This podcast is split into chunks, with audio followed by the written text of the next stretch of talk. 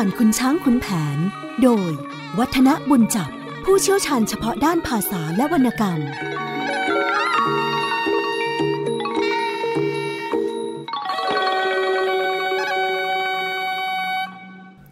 สวัสดีครับท่านผู้ฟังครับ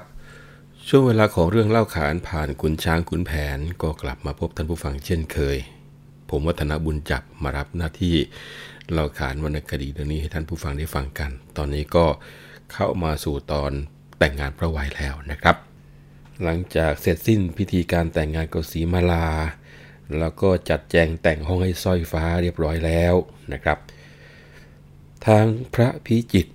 แล้วก็นางบุษบา ก็มาลาพระวัยกลับบ้าน เพราะว่าราชการงานเมืองของพระพิจิตรนั้นก็ยังคงมีมากอยู่นะครับ แต่ว่าจากการที่เป็นพ่อเป็นแม่ ก็ยังไม่วายห่วงสีมาลาลูกสาว เพราะว่าตั้งแต่เกิดมานั้น สีมาลาไม่เคยจากอกพ่ออกแม่มาอยู่ไกลอย่างนี้เลยนะครับ ก็เลยฝากฝังจะหมื่นวัยนะซึ่งก็คือพลายงามเดิมนั่นนะครับ ว่าถ้าหากว่าสีมาลาทำพลังพลาดอะไรไปก็ให้คิดถึงพ่อถึงแม่ก็คือตัวของพระพิจิตรและก็นางบุษบาบ้างก็แล้วกัน แล้วสิ่งหนึ่งซึ่งคงจะต้องบอกว่าเป็นคำ ฝากฝังและข้อตักเตือน รวมทั้งเป็นข้อสอนของพระพิจิตน่าสนใจมากบอกว่า เวลานี้ ตัวของพระวัยหรือว่าพลายงามเนี่ยก็มีเมียสองคน ดังนั้นไอ้เรื่องหึงหวงเนี่ยคงจะไม่ต้องพูดถึงกันละมันมีแน่ๆ พ่อแม่ก็เกรงว่าจะตั้งหัวรวมคณะระรานกันดังนั้น พ่อ วัยนะหรือว่าพลายงามจงหมั่นตรองดู แล้วก็พิจารณาให้ดีทำอะไรถ้าเกิดขึ้นมีการระหองระแหงนี่อย่าวู่วามไปอันขาด อันเรือนสี่เมียสองนั้น โบราณบอกว่าต้องห้ามถ้าผู้ฟังจะสงสัยว่าทำไมถึงต้องมีการต้องห้ามอย่างนี้นะครับ คงจะต้องบอกว่า พอกลับไปดูโครงโลกกนิษสำนวนเก่าสมัยอยุธยา มีจุดที่น่าสนใจ บางคนทำไมถึงไปเน้นว่าสำนวนเก่าสมัยอยุธยา เพราะว่าตัวของโลกกนิษเนี่ยมีการปรับแก้แล้วก็มีการนำมาแต่งใหม่ในสมัยของรัชกาลที่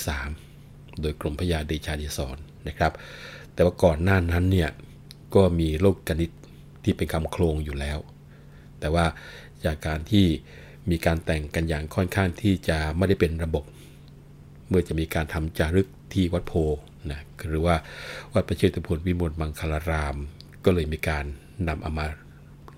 ทบทวน แล้วก็เรียบเรียงใหม่ให้หน้าฟัง แล้วก็เป็นระบบขึ้นนะครับ แต่ที่เกี่ยวกับเรื่องของมีภรรยามีอะไรมาที่เป็นอุบาทเนี่ยมีอยู่ในโลกการสำนวนเก่าบอกว่า กระบือหนึ่งห้ามอย่าควรครอง เมียมิ่งอย่ามีสองสี่ได้ โคสามอย่าควรปองเป็นเหตุ เรือนอยู่สี่ห้องให้ เดือดร้อนรำคาญบอกเอ๊ะทำไมอย่างนี้ล่ะนะฮะเพราะตามโครงบอกว่าให้เลี่ยงการเลี้ยงควายหนึ่งตัว ให้เลี่ยงการมีเมียสองคน แล้วก็เมียสี่คนนะก็คงจะต้องบอกว่าเขาถึงบอกมีสามตามตำรานะแล้วก็ อย่าปลูกเรือนสี่ห้อง อันนี้น่าสนใจนะครับ เขาห้ามเลี้ยงควายตัวเดียว เพราะว่าอะไร เพราะว่าเวลาควายมันเปลี่ยวนะก็คือมันมีภาวะของแต่ละปีช่วงปีเนี่ยมันจะมีความคิดในการที่จะผสมพันธุ์บ้างอะไรบ้างขึ้นมาเนี่ยมันดุร้ายได้นะดังนั้นควรที่จะให้มันมีคู่ หรือว่ามีเพื่อนไอ้เจ้าอาการเปลี่ยวที่มันดุแล้วมันจะเบาลงนะครับ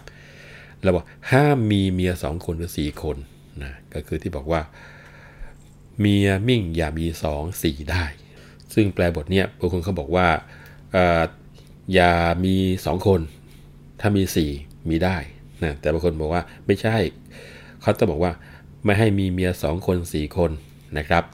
เขาถึงได้บอกมีเมียสามตามตำรา หมายว่าถ้ามี3คนเนี่ยไม่เป็นปัญหา เพราะว่าถ้าลองมีการจับคู่ได้มาหลนะสองคนก็แบ่งเป็นสองฝ่าย สี่คนก็อาจจะมีข้างละสองคนสองคน พวกนี้จะสามารถแบ่งฝ่ายตบตีวิวาทกันได้ชัดเจน ถ้ามีคนเดียว อันนี้ไม่มีปัญหาแน่นอน แล้วถ้ามี 3 คนก็จะมีการระวังกัน เรียกว่าต่างฝ่ายต่างคุมเชิงกันอยู่ ดังนั้นถ้ามี 3 คนนี้เรื่องวิวาทจะไม่ค่อยรุนแรงเท่าไหร่นะเพราะว่าไม่รู้ว่าอีกคนหนึ่งจะไปอยู่ข้างไหนนะแล้วว่าห้ามเลี้ยงวัว 3 ตัว อันนี้ก็คงจะต้องบอกว่าคงจะมีการจับคู่ใครครู่มันนะครับ ถ้าเลี้ยง3ตัวตัวหนึ่งไม่มีคู่ อาจจะต้องมีการสู้กันละมั้งนะครับ แล้วที่บอกว่าเรือนสีห้องนั้น จะทำให้เกิดความรำคาญคิดว่าตรงนี้ก็คงจะเป็นลักษณะพิเศษเกี่ยวกับเทคนิคสถาปัตย์นะครับ เรียกการแบ่งห้องของทรงไทย โดยแบ่งตามช่วงเสานะหนึ่งช่วง 4 เสาก็เรียกว่า 1 ห้อง การที่สร้างบ้านทรงไทยให้แข็งแรงก็นิยมว่าจะต้องมีจำนวนห้องเป็นเลขคี่ นะครับหห้อง 3 ห้อง 5 ห้อง ไม่ทำเป็นเลขคู่กันนะอันนี้คงจะมีส่วนเกี่ยวกับเรื่องของโครงสร้างของอาคารเป็นตัวสำคัญแน่ๆทีเดียวนะครับก็เลยมีการห้ามอย่างนั้นขึ้นมา แล้วพระพิจิตรนั้นก็ฝากได้ดูแลแล้วก็เห็นใจตัวของแม่สีมาลาด้วยนะครับบอกว่าตัวของสีมาลาเนี่ยตั้งแต่ไหนแต่ไรมาเป็นคนที่เหมือนกับไม่มีปาก อยู่ที่บ้านที่พิจิตรนั้นก็ไม่เคยเห็นทะเลาะกับใคร เพื่อนฝูงเขาด่าว่ากันก็เอาแต่ร้องไห้เถียงใครเขาไม่เป็น แล้วกรอนที่ตัวของพระพิจิตสั่งปิดท้ายคมทีเดียวบอกว่า เหมือนช้างกล้าป่าเดียวมีสองตัวสองเมียร่วมผัวคงเกิดเข็น ใครเงอะงั่งก็จะนั่งน้ำตากระเด็น พ่อจงเป็นตราชูดูให้ดีนะนั้นในเมื่อเป็นสามีเป็นคนกลางแล้ว มีอะไรเกิดขึ้นก็ให้ความยุติธรรม นะก็คงจะพอที่จะทำให้บรรเทาเบาเรื่องของทุกข์ในการที่ครองคู่ที่มีเมียหลายๆคนอย่างนี้ขึ้นไปได้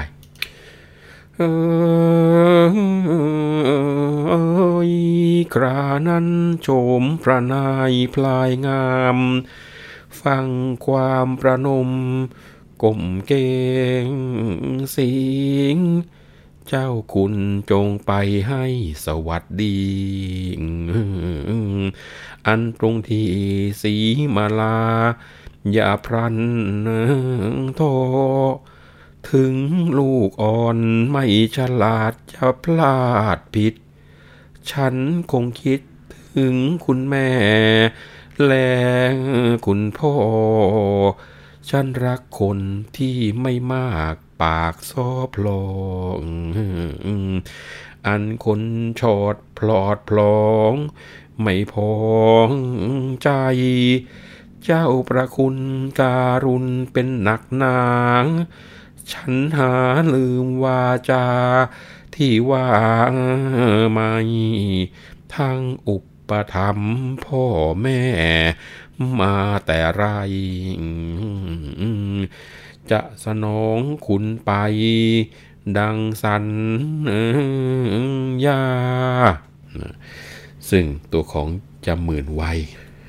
พอฟังความของพระพิจิตรแล้วก็ก้มลงกราบ แล้วก็บอกว่าคุณพ่อคุณแม่อย่าได้เป็นห่วงเลย ถึงหากว่าจะมีอะไรเกิดขึ้น ข้าก็จะต้องคิดถึงพ่อถึงแม่ก่อน และข้านั้นก็เป็นคนที่ชอบคนที่ไม่ปากมาก ไม่สอพลอรวมทั้งคนที่ชอบพูดปากชอชอชอนี่ก็ไม่ชอบดังนั้นเจ้าประคุณทั้งสองก็การุณข้ามาหนักหนาแล้ว ให้สัญญาว่าจะไม่ลืมวาจาที่เคยให้เอาไว้เลยนะพระพิจิตรก็บอกว่า เออ การกระตันอยู่รู้คุณพ่อก็อุ่นใจ อยู่เถิดพ่อจะขอลาเจ้าละละนะว่าแล้วพระพิจิตรก็พานางบุษบามาหาสีมาลา ตรงเข้าไปสวมกอดลูก แล้วก็บอกว่า พ่อกับแม่จะลาลูกไปแล้วนะ อย่าทุกร้อน จงตั้งใจจงรักภักดีต่อสามี แล้วก็ฝากตัวเขาสืบไปล่ะสีมาลาได้ยินว่าก็กอดเท้าพ่อกอดเท้าแม่แล้วก็ร้องไห้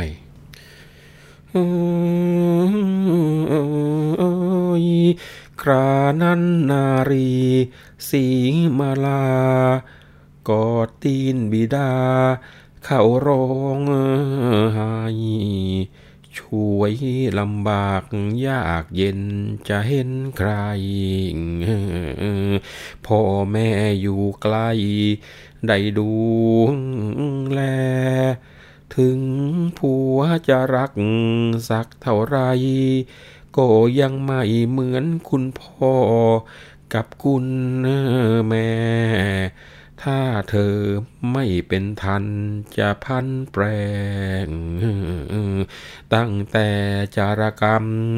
ทุกคำคืนสีมาลาก็พูดจริงแหละนะครับ การที่จะอยู่กับสามีถึงแม้ว่าจะสามีรักเท่าไหร่ก็แล้วแต่เธอถ้าจะมาเทียบกับพ่อกับแม่นี่มันคนละอย่างกันเลยทีเดียว ครานั้นท่านยายบุษบา ปลอบลูกสาวว่า อย่าสะอื้น พ่อแม่ก็ได้สั่งไว้ยั่งยืน หม่อมหมื่นเธอก็รับปฏิญาณ แต่ใจแม่นี่ยังกลิ่งอยู่สิ่งหนึ่ง กลัวจะหึงกันวุ่นวายอายชาวบ้าน อันเมียสองต้องห้ามตามโบราณ เป็นกับใครก็รำคาญไม่เว้นคน แม่สอนเจ้ามาแต่น้อยกว่าร้อยพัน สุดสำคัญเพียงอดนั้นเป็นต้น อย่าทำชั่ว เพราะว่าตัวของตัวจน เขาเปรียบเทียบจงสู้ทนต้องเกรงกลัว ใครจะด่าเจาะจังก็ช่างเขา จงอดเอาอย่าสำออยคอยฟ้องผัว อันคนดีนานดอกจึงออกตัว ถ้าคนชั่วเขาคงเห็นเป็นไปเอง จงอุตสาห์สงเงียมค่อยเจียมตน อย่าให้คนทั้งปวงล่วงข่มเหงจงซื่อตรงต่อผัว รู้กลัวเกรง อย่าคลื้นเครงด่าว่ากับข้าไทยปรนนิบัติ อย่าให้ขัดน้ำใจเขา การเรือนการเย่าเอาใจใส่ ข้าวของสารพันหมั่นเก็บไว้ ระวังระวัยดูแลอย่าแช่เชือนสอนลูกแล้วบอกอีเมยรับ สั่งกำชับอีจูจงอยู่เพื่อน ทั้งอีมีอีรัก ช่วยตักเตือน เองเป็นคนตนเรือนมาแต่ไร แล้วเรียกข้าผู้ชายที่ใกล้ชิด ชื่อไอทิศกับไอเท่าเอาไว้ให้ เฮ้ยผัดบ้านเมืองมาอย่าไว้ใจ ช่วยเกิดเหตุเพศภัยอย่าทิ้งนาย ว่าพลางสวมสอดกอดลูกแก้ว แม่จะลาเจ้าแล้วตะวันสาย แล้วลุกลงเรือนมาทั้งตายาย พระนายก็ตามส่งลงนาวา พระการบุรีศรีมาลามาส่งพ่อ น้ำตาคลอไหลซาบลงอาบหน้า นั่งชะแงแลตามจนสุดตา ลับแหลมแล้วก็มาอยังห้องนอนเอยครานั้นจึงโฉมจะหมื่นวัยจำเดิมได้อยู่ครอง สองสมนน้ำใจช่วงตะละดวงสาสิทรสถาพรภูนสวัสดิ์ทุกเวงลาง ครั้นสิ้นแสงสุริยงอัสดงดับ ลดลับเหลี่ยมพระเมนภูผา พระจันทรจรแจ้งกระจ่างตา ดวงดาราไพโรธจำรัดแพรว เสียงเรไรริงริงนิ่งนอนวัน สนอนักจักกระจันสนันแจ้ว หิ่งห้อยพลอยพราวดูวาวแวว อยู่ที่แถวมันกระถางวางเป็นทิวมแมลงพึ่งคลึงเคล้าเอาเกสรภูมิมรินบินร่อนมาลิ้วเรนูฟูฟ่องละอองปลิวพระวัยฉิวฉุนคิดถึงสองนาง โอ้ว่าปานชนีสีมาลา จานิตราหนิ่งนึกคนึงมังว่าผีนี้คลายรัก หักใจจางจาระคางคุณแค้น ไม่ขาดคิด นึกหรือหนึ่งเล่าเจ้าสอยฟ้า นิทราอยู่คนเดียว เปลี่ยวเปล่าจิตหนึ่งนางยังไม่เคยชายเชยชิดจะไปก่อนเราก็คิด ถึงสิง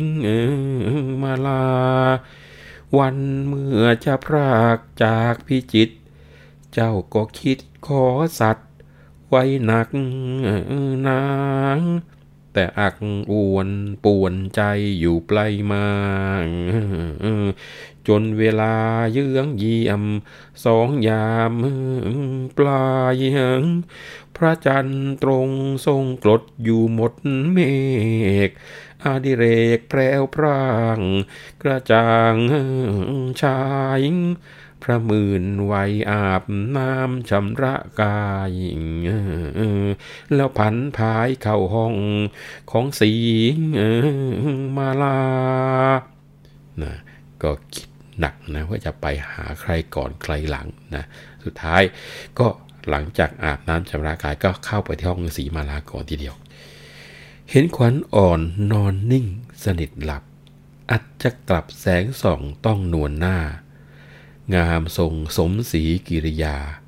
เป็นนวลปลั่งดังทานน้ำยาทอง พระวัยคิดพิศวาสเพียงขาดจิต เข้าแนบชิดสุดลงประจงต้องรูปไล้ทั้งหลับประคับประคอง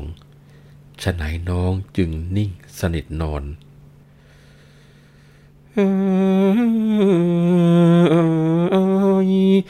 ครานั้นนารี สิงมาลา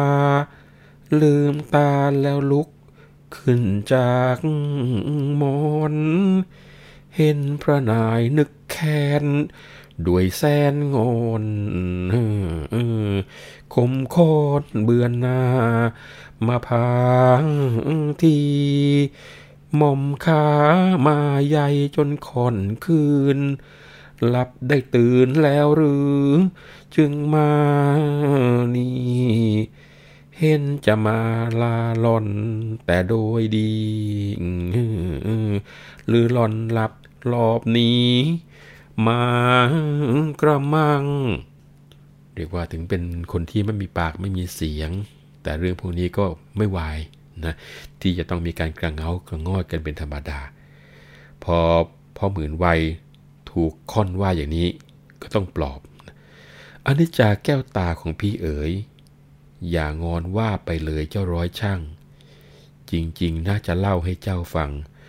เมื่อกี้นั่งเล่นอยู่ที่หอกลาง พระพายพัดหอมหวนรันจวนใจ ก็เพลินชมมิ่งไม้ในกระถาง ขันหาวนอนก็จรมาหานาง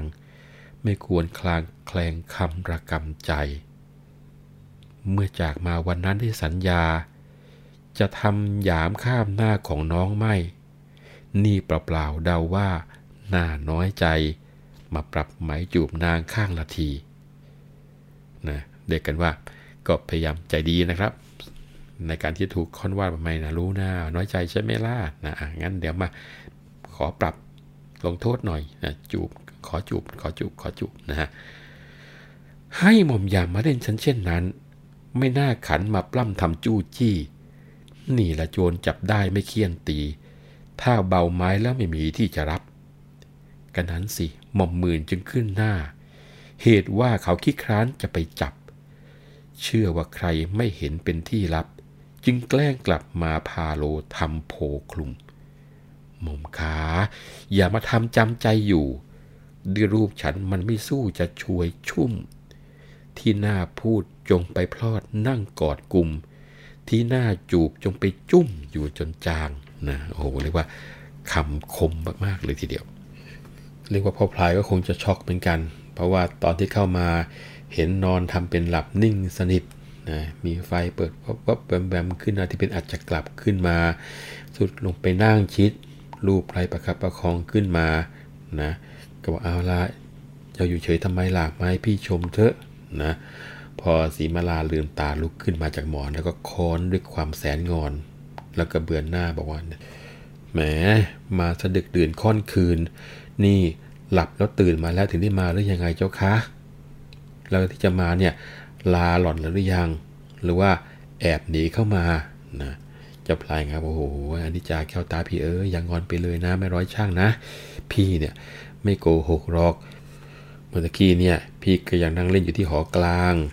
ได้กลิ่นหอมดอกไม้ในกระถางเนี่ยรู้ไหมกลิ่นเหมือนกับเนื้อเจ้าเลย เนี่ยพี่ก็มาหานี่แหละ ว่าเอาเปล่าอย่างนี้ อย่าน้อยใจนะนะเองแกมาให้พี่ปรับสักทีหนึ่งกันแล้วกันนะเสียมาลาก็สะบัดมือแล้วก็บอกอย่ามาทำเช่นนั้นนะไม่ขำนะ มาพูดแก้ตัว ถ้าไม่จับให้อยู่แล้วก็คงจะไม่ยอมรับสารภาพแล้วล่ะ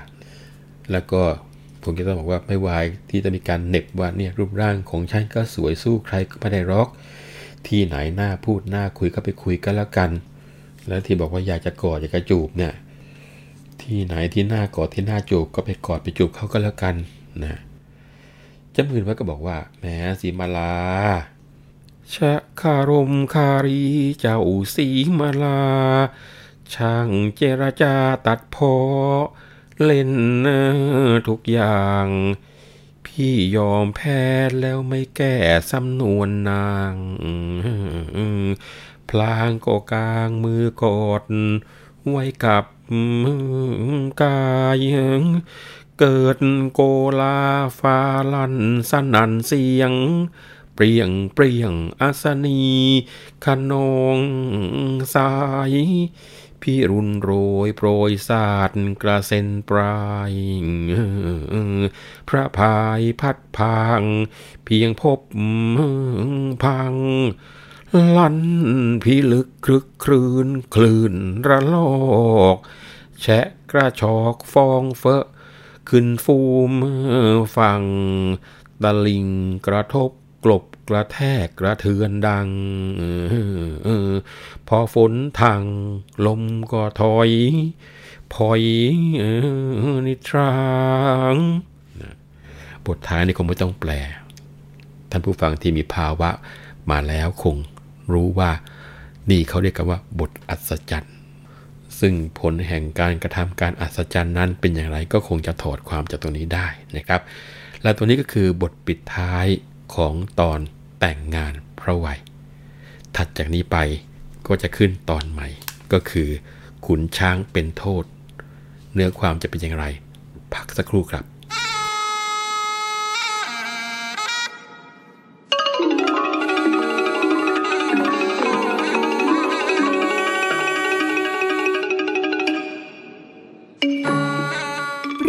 ขานผ่านคุณช้างคุณแผน โดย วัฒนบุญจับ ผู้เชี่ยวชาญเฉพาะด้านภาษาและวรรณกรรม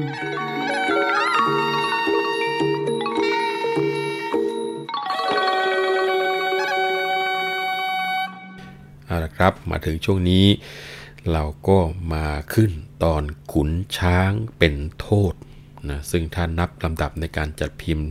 รวมเป็นเล่มและถือเป็นตอนที่ 34 เนื้อความนั้นขึ้นโดยบอกว่า จะกล่าวถึงพระองค์ผู้ทรงศักดิ์บินปักหลักโลกนางทางสถิตเนือพระแทน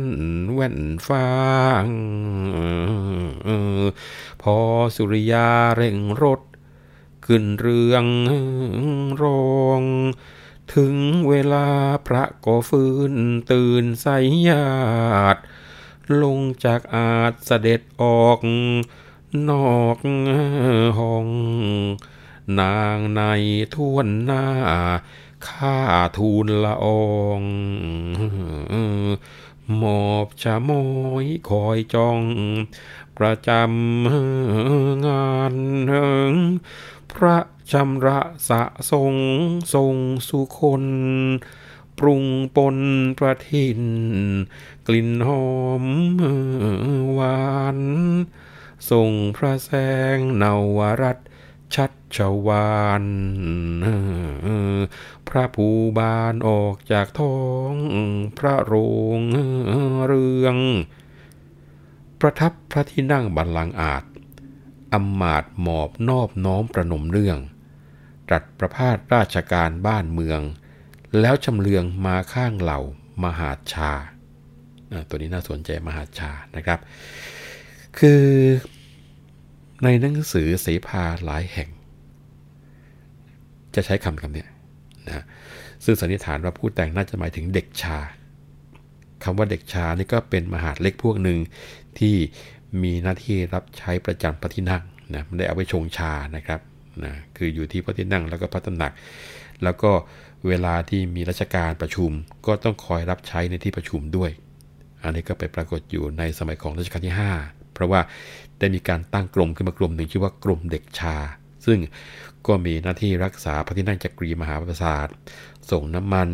แล้วก็จุดตะเกียงในพระบรมมหาราชวังทุกแห่ง เพราะว่าในสมัยก่อนนี้ยังไม่มีไฟฟ้าใช้นะสมัยนี้ก็กดปักเดียวนะสว่างทางวัง แต่สมัยก่อนนี้จะต้องมีเด็กคอยไปจุดตะเกียงนะแล้วก็คงจะต้องบอกว่า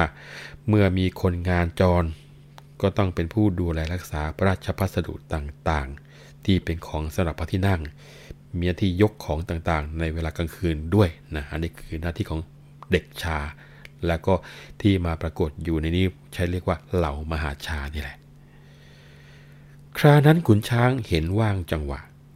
ขอเดชะฝ่าละอองปกเกษา ชีวิตอยู่ใต้พระบาทา แต่กล้ากระหม่อมเป็นข้าฝ่าละออง อยู่ในมหาชากว่า 8 ปี แต่วายเปรียยังไม่มีได้ถูกต้อง บัดนี้จะหมื่นไวใจขนอง ทุบท้องกระหม่อมชั้นแทบบันไลแต่ต่อยและมีน้ำซ้ำท้าทาย ถึงเจ้านายของมึงหากลัวไม่ บ่าวไพร่กว่าร้อยต่อยร่ำไป พวกขุนนางขวางไว้จึงไม่ตาย เมื่อขณะทุบท้องร้องด่าว่า ก็ต่อหน้าขุนนางสิ้นทั้งหลาย ได้ห้ามปรามรู้เห็นเป็นมากมาย แม้นมิสัตว์ขอถวายซึ่งชีวานะก็คือขุนช้างได้โอกาสก็มาฟ้องพระพันวษา แต่ก่อนจะฟ้องก็มีการเรียกว่า โปรยความเข้ามาในนะขอได้ชาโปรดกล้าโปรดกระหม่อม อันชีวิตของกล้าวกระหม่อมนั้นก็อยู่ใต้ฝ่าพระบาท ตั้งแต่ว่าข้าวกระหม่อมเป็นมหาดเล็กเด็กชามากว่า 8 ปีแล้วนี่ แม้แต่ไว้สักเปรี้ยเดียวก็ยังไม่เคยต้องเลย แต่บัดเนี้ยจะหมื่นวัยวรนาถบังอาจนัก ทุบท้องกระหม่อมแทบบรรลัยไปทีเดียว ต่อยไม่ต่อยเปล่านะ ต่อยแล้วมีหนำซ้ำยังท้าทายไปถึงเจ้านายว่า ถึงเจ้านายของมึงกูก็ไม่กลัว แล้วก็ยังยุให้พวกของตัวเองเนี่ยรุมทุบรุมตี ดีแต่พวกขุนนางห้ามไว้ข้าพระพุทธเจ้าถึงไม่ตาย แม้ขณะทุบท้องก็ร้องด่าว่าต่อหน้าขุนนางมากมายทำให้ข้าพระพุทธเจ้านี่อับอาย ขอพระองค์ได้โปรดประกาศใดก็สุดแท้ ถ้าแมนว่าไม่ได้เป็นความจริงขอถวายชีวิตเลยทีเดียว พระพันวษาได้สดับคำขุนช้างก็ทรงดำริว่าไอ้ข้อที่ว่าทุบตีเนี่ย ก็น่าเห็นจะจริง แต่ไอการร้องด่าท้าทายถึงเจ้านายเนี่ย ดูท่าทางไอ้เจ้าขุนช้างนี่มันเสแสร้งเติมเรื่องเอาแน่ๆทีเดียว และเหตุที่เกิดเรื่องยุ่งขึ้นมา ก็เห็นที่ไอ้เจ้าขุนช้างนี่แหละ จะถือว่าเป็นพ่อเลี้ยงเมาเข้าไป ก็จะพูดจาหยาบคายนะเรียกว่าแต่ละคนรู้ จะเรียกว่านิสัยคงไม่ได้รู้สันดานดีกว่านะครับ แล้วพระองค์ก็คิดอยู่ว่า ครั้นเต็มเมาเข้าจะว่ามันหยาบคาย ไอ้ไวอายจึงทะเลาะเบาเถียง เกินกันแต่ละน้อยค่อยเรียบเคียง ครั้นด่ามันมันก็เหวี่ยงเอาสาใจ แมนจะนิ่งความไว้ไม่ไต่ถาม ไอ้หมื่นไวก็จะยามขึ้นหยาบใหญ่ จะถือว่าเจ้ารักแล้วหนักไป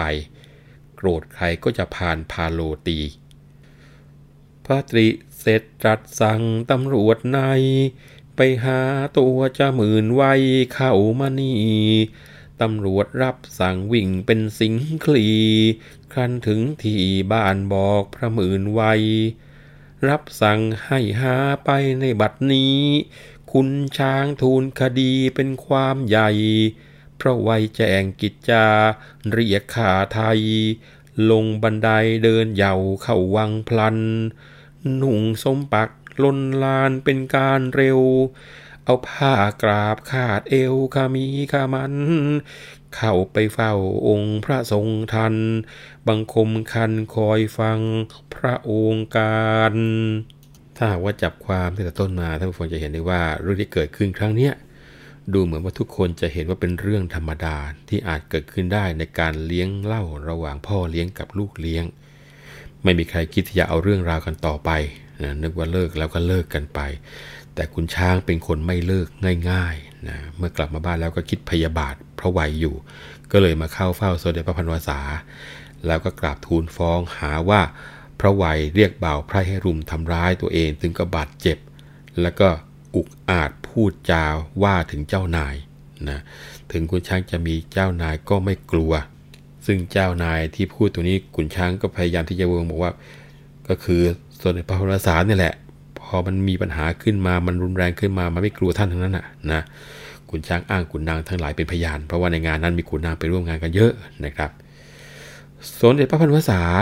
พอทรงได้ยิงขุนช้างฟ้องพระไหวแล้วก็ให้ตำรวจไปตามพระไหวมาเข้าเฝ้า ก็เรียกว่าจะทรงชำระความพระไหว พระไหวก็รีบแต่งเนื้อแต่งตัวมาถึงปุ๊บก็มา เข้าเฝ้าทีเดียว ครานั้นพระปิ่นนรินราช มีพระสิงหานาฏอยู่ฉาดฉานเว้ยไอ้วัยอย่างไรเมื่อทำงาน มึงฮึกหานข่มเหงไอ้ขุนช้าง เตะต่อยและมีหนำซ้ำท้าทาย จ้วงจาบเจ้านายได้ทุกอย่าง ใครเล่าเป็นเจ้าของไอ้ช้าง เองอ้างว่าไม่กลัวคือตัวใคร พวกขุนน้ำขุนนางเขากางกั้น แต่กระนั้นมึงยังหาฟังไม่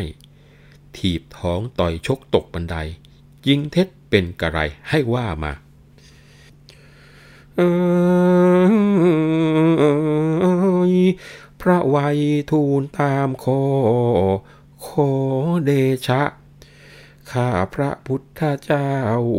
ไม่มุ่งสาง ซึ่งคุณช้างกราบทูลพระกรุณาเสกแสงแกล้งว่า เอาแต่ดี ที่ว่าหยาบช้าเป็นสาหัส แมนเป็นสัตว์จงประหาร ให้เป็นพิง คุณช้างไปช่วยงานเมื่อวานนี้รับประทานอานีเข้าตึงต้น กล่าวคำหยาบชาสารพันกระหม่อมฉันห้ามปราม เป็นลายหน เข้ายุดหยอกมารดาต่อหน้าคนเหลือทนแล้วจึงได้วิวาทกัน มีศัพท์คำหนึ่งในนี้น่าสนใจนะครับบอกว่าหลังจากที่ขุนช้างเข้าไปช่วยงานเมื่อวานนี้เนี่ยพอรับประทานอาหนีแล้วก็เกิดอาการนะอาหนีที่ว่านี้เป็นเหล้าชนิดหนึ่งนะครับที่แต่งด้วยน้ำมันระเหยง่าย กลั่นได้จากเทียนสัตบุตรนะแล้วก็มีกลิ่นหอมฉุนทีเดียวคำคำนี้เดี๋ยวนี้อาจจะไม่ค่อยได้ยินกันแล้วนะครับ ข้อความที่จะมือไว้กราบทูลก็บอกว่า ด้วยความสัตย์ที่จะทูลนั้นก็คือว่าขุนช้าง ที่กราบทูลมันแซงว่าแต่เรื่องดีๆว่าเป็นของมัน ที่ข้อหาว่าข้าพุทธเจ้าหยาบช้าสาหัสนั้น คงจะต้องทูลว่าหาเป็นความจริงไม่ หากจริง ข้าพระพุทธเจ้าก็ยอมให้ประหารผลาญชีวิตเลยทีเดียว ซึ่งเรื่องก็มีอยู่ว่าเมื่อวานนี้ขุนช้างไปช่วยงาน แล้วก็รับเล่าเข้าไปจนหน้าตึง แล้วก็กล่าวคำหยาบช้ามากมาย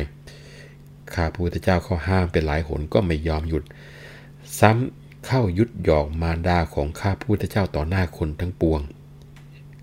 ข้าพระพุทธเจ้าทนไม่ได้ จึงได้เกิดวิวาทกันขุนช้างทำโป้งโยงหยาบคาย แล้วยังมาด่าทอถอดชื่อข้าพระพุทธเจ้าอีก จนข้าพระพุทธเจ้าแสนจะอับอายขายหน้าทาและกันมันเต็มทนทีเดียว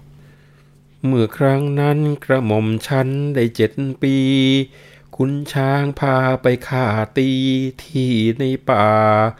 จนสลบศพอยู่กับพระสุธา กลัวตายหมายว่าจะไม่รับ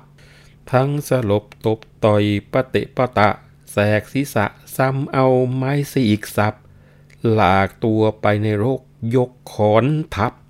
แล้วขุนช้างวางกลับไปบ้านตน เดชะบุญกระหม่อมชั้นไม่บรรลัย ฟื้นขึ้นได้ซานมาหาชีต้น ซ่อนตัวอยู่กับท่านอาจารย์นนท์มิให้คนเห็นตัวด้วยกลัวตาย เมื่อวานนี้ นายขุนช้างอ้างความหลัง พูดดัง ๆ ได้ยินสิ้นทั้งหลาย กระหม่อมชั้นบอกกล่าวทั้งไพร่นาย แม้นมีสัตว์ขอถวายซึ่งชีวาอยครานั้นพระองค์ดำรงพบ ฟังจบที่พระวัยให้การว่า ข้างต้นความดูเห็นเป็นอาญาแต่ข้างปลายกลายมา นครบ้านจำเลยแก่เป็นชะกันมหันตโทษ จำจะซักล้างโจดให้แตกชานเฮ้ย ขุนช้างหมื่นวัยมันให้การ ว่าประมาณอายุสักเจ็ดปี มึงแกล้งชวนเอาไปในป่าใหญ่ เอาขอนทับไว้แล้วแล่นหนี มันสู้นิ่งความมากว่าแปดปี จนวานเนี้ย เองว่าต่อหน้าคน ข้อหยาบช้าสาหัสเขาปฏิเสธ เกิดวิวาทขึ้นเพราะเหตุนี้เป็นต้น มันบอกกล่าวเล่าทั่วทุกตัวคน นี่นะเฮ้ย เหตุผลเป็นอย่างไร คุณช้างได้ฟังรับสั่งทำเห็นว่าความเก่าเกิด ก็หวันไหวด้วยจริงใจในอกก็ตกใจ เหงื่อไหลโสมตัว กลัวอาญา แข็งใจกราบทูลไปทันที พระบารมีปกกล้าวเหนือเกษา ซึ่งพระวัยกราบทูลพระกรุณา ล้วนเสกแซงแกล้งว่าใช่ความจริง ซึ่งจะได้ตีค่า หาไม่ได้ แกล้งกล่าวเสกใส่ให้ใหญ่ยิ่ง ถ้าข้าตีก็จะมีที่อ้างอิงยายจึงนิ่งความไว้ไม่กราบทูลขันกล้ากระหม่อมฟ้องหาว่าต่อย แกล้งจะกลบความร้ายให้หายสูญจึงเสกแซงใส่เอาเป็นเขามูล เอาความเท็จเพชรทูลแต่โดยเดา กระหม่อมชั้นจะได้ว่าหาไม่ได้ พระหมื่นวัยยุแยงแกล้งหมอมเล่าล่อให้พูดจาประสาเมา แล้วเอาความร้ายมาป้ายทาอันที่ท้าถึงเจ้ากล่าวสาหัส แม้นมีสัตว์ขอพระองค์ลงโทสา ถ้าแม้นไม่จริงจังดังเจรจา รับพระราชอาญาจนบรรลัยพระองค์ทรงพบตบพระเพลา กูจะเอาความจริง ให้จงได้ เฮ้ย คุณนางข้าเฝ้าอย่าเข้าใคร บรรดาไปช่วยงาน เมื่อวานนี้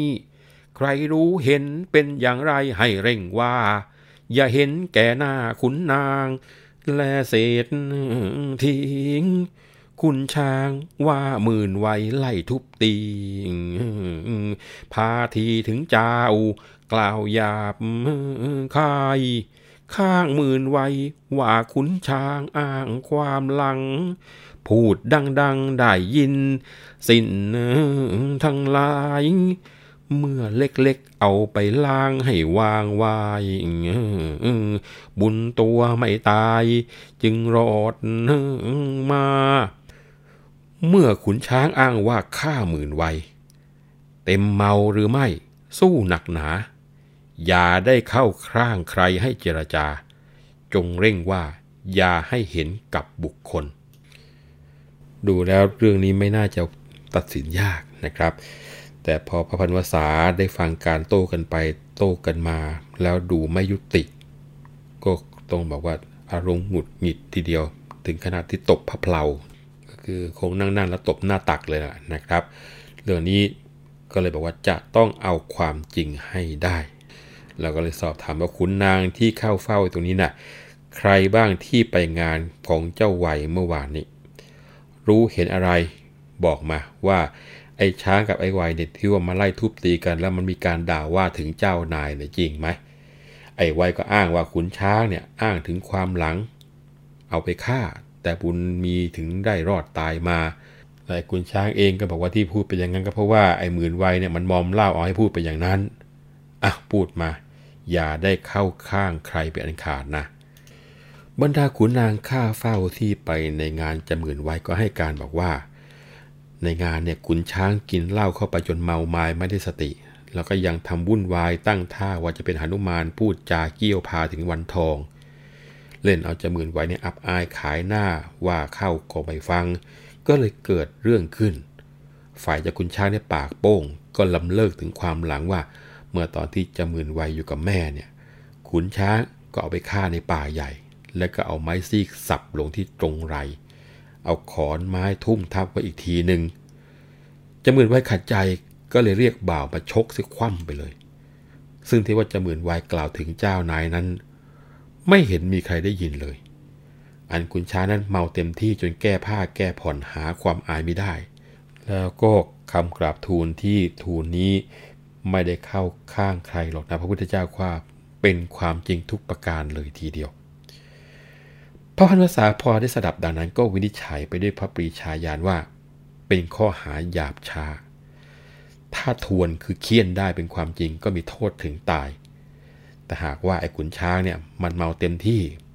ไม่รู้เรื่องก็ว่าส่งไป อยากกันนั้นเลยจำจะซักจะหมื่นไวให้กระจ่าง จะเอาโทษขุนช้างตอนนี้คงจะยังไม่ได้ จึงตรัสถามบอกว่า เฮ้ย ไอ้เจ้าหมื่นไว เมื่อแรกที่ไอ้ขุนช้างมันเอาไปฆ่าทำไมนิ่งไว้ไม่กล่าวหา เนี่ยเพิ่งจะมาฟ้องดูมันยังไงยังไงอยู่นะ ป่าไหนที่เองว่ามันฆ่าตี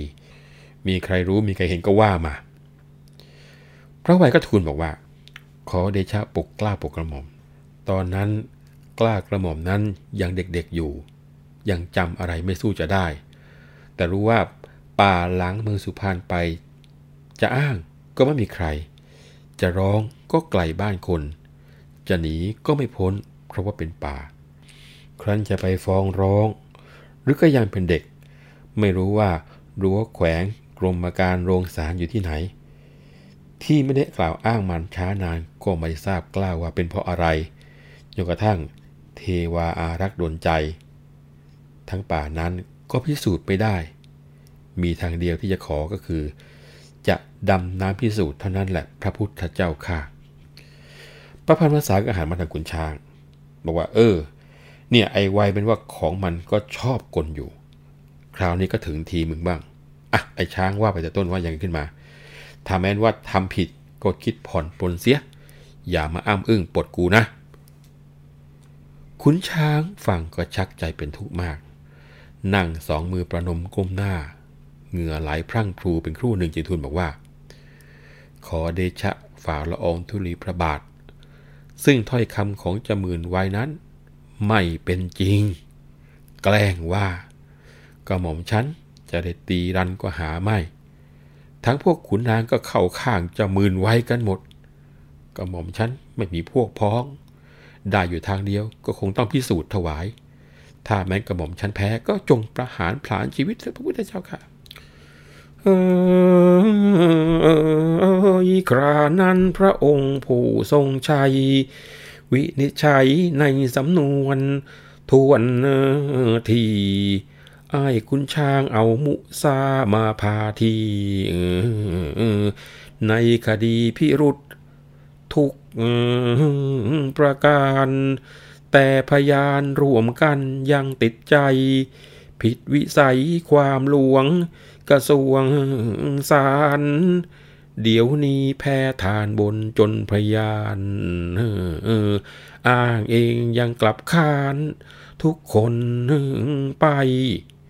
ถึงจะพูดจาประสาเมา ก็จัดเอาเป็นข้อพิรุษได้ ถ้าส่งกรมเมืองให้ติดไม้ครูเดียวก็จะได้เท็จ จริงกัน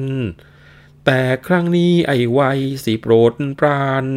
ไพรบ้านพลละเมืองก็ลือลัน จะเป็นข้าวกับไอ้ไวใส่ความมันจริงเท็จทั้งนั้น ใครจะรู้จำจะต้องพิสูจน์ตามกระบวน ให้มันสิ้นสำนวนที่ต่อสู้ เท็จจริงข้างใครให้คนดู ตัวกูพึงจะพ้นคนนินทา จึงตรัสว่าฮ่าเฮ้ย ไอ้ขุนช้าง มึงอ้างข้าราชการก็พร้อมหน้า กูได้ถามความข้อว่าหยาบช้า พวกขุนนางต่างว่าไม่ได้ยิน อันความชักกันมหันตโทษ พยานโจทย์กลับเจือจำเลยสิ้น ครั้นอ้างเขาไม่รับก็กลับลิ้นปิ้นไปคิดใจค้านพยานตัว กูเห็นแน่แท้เท็จสิ้นทั้งหมด ถ้าใส่บทแล้วก็โทษถึงตัดหัว ข้อหยาบช้า มึงมุสาไม่เกรงกลัว แล้วทำชั่วถอดชื่อไอ้หมื่นไวข้อหาว่าทุบตีข้อนี้รับ ที่ถอดชื่อพอจะปรับกันลงได้ ข้อหยาบช้าโทษมึงถึงบรรลัย จะยกโทษให้ไอ้ขุนช้าง แต่ข้อหาฆ่าฟันนั้นลับนาน ไม่มีพยานขอพิสูจน์ทั้งสองข้าง ยังไม่แน่ข้างหมื่นไวหรือไอช้าง มิพิสูจน์ไม่กระจ่างซึ่งกิจจา ปรึกษาเสร็จรัดสั่งสี่พระครู ไปดูให้โจทย์จำเลยมันจัดหางเครื่องสำหรับดำน้ำให้ทำมา ไปปักหลักลงที่หน้าตำหนักแพ เข้ามนทนกันวันพรุ่งนี้ จนถึงที่วันดำน้ำเจ็ดค่ำแน่ ให้กำกับกันอยู่คอยดูแล ให้พร้อมแต่เวลาบ่ายโมงปลายเอาละครับ พิสูจน์กันในการดำน้ำแล้วล่ะ วิธีการเป็นอย่างไร คงต้องคุยกันครั้งหน้าวันนี้เวลาหมดลงแล้วผมธนบุญจับขอลาไปก่อนนะครับ สวัสดีครับเรื่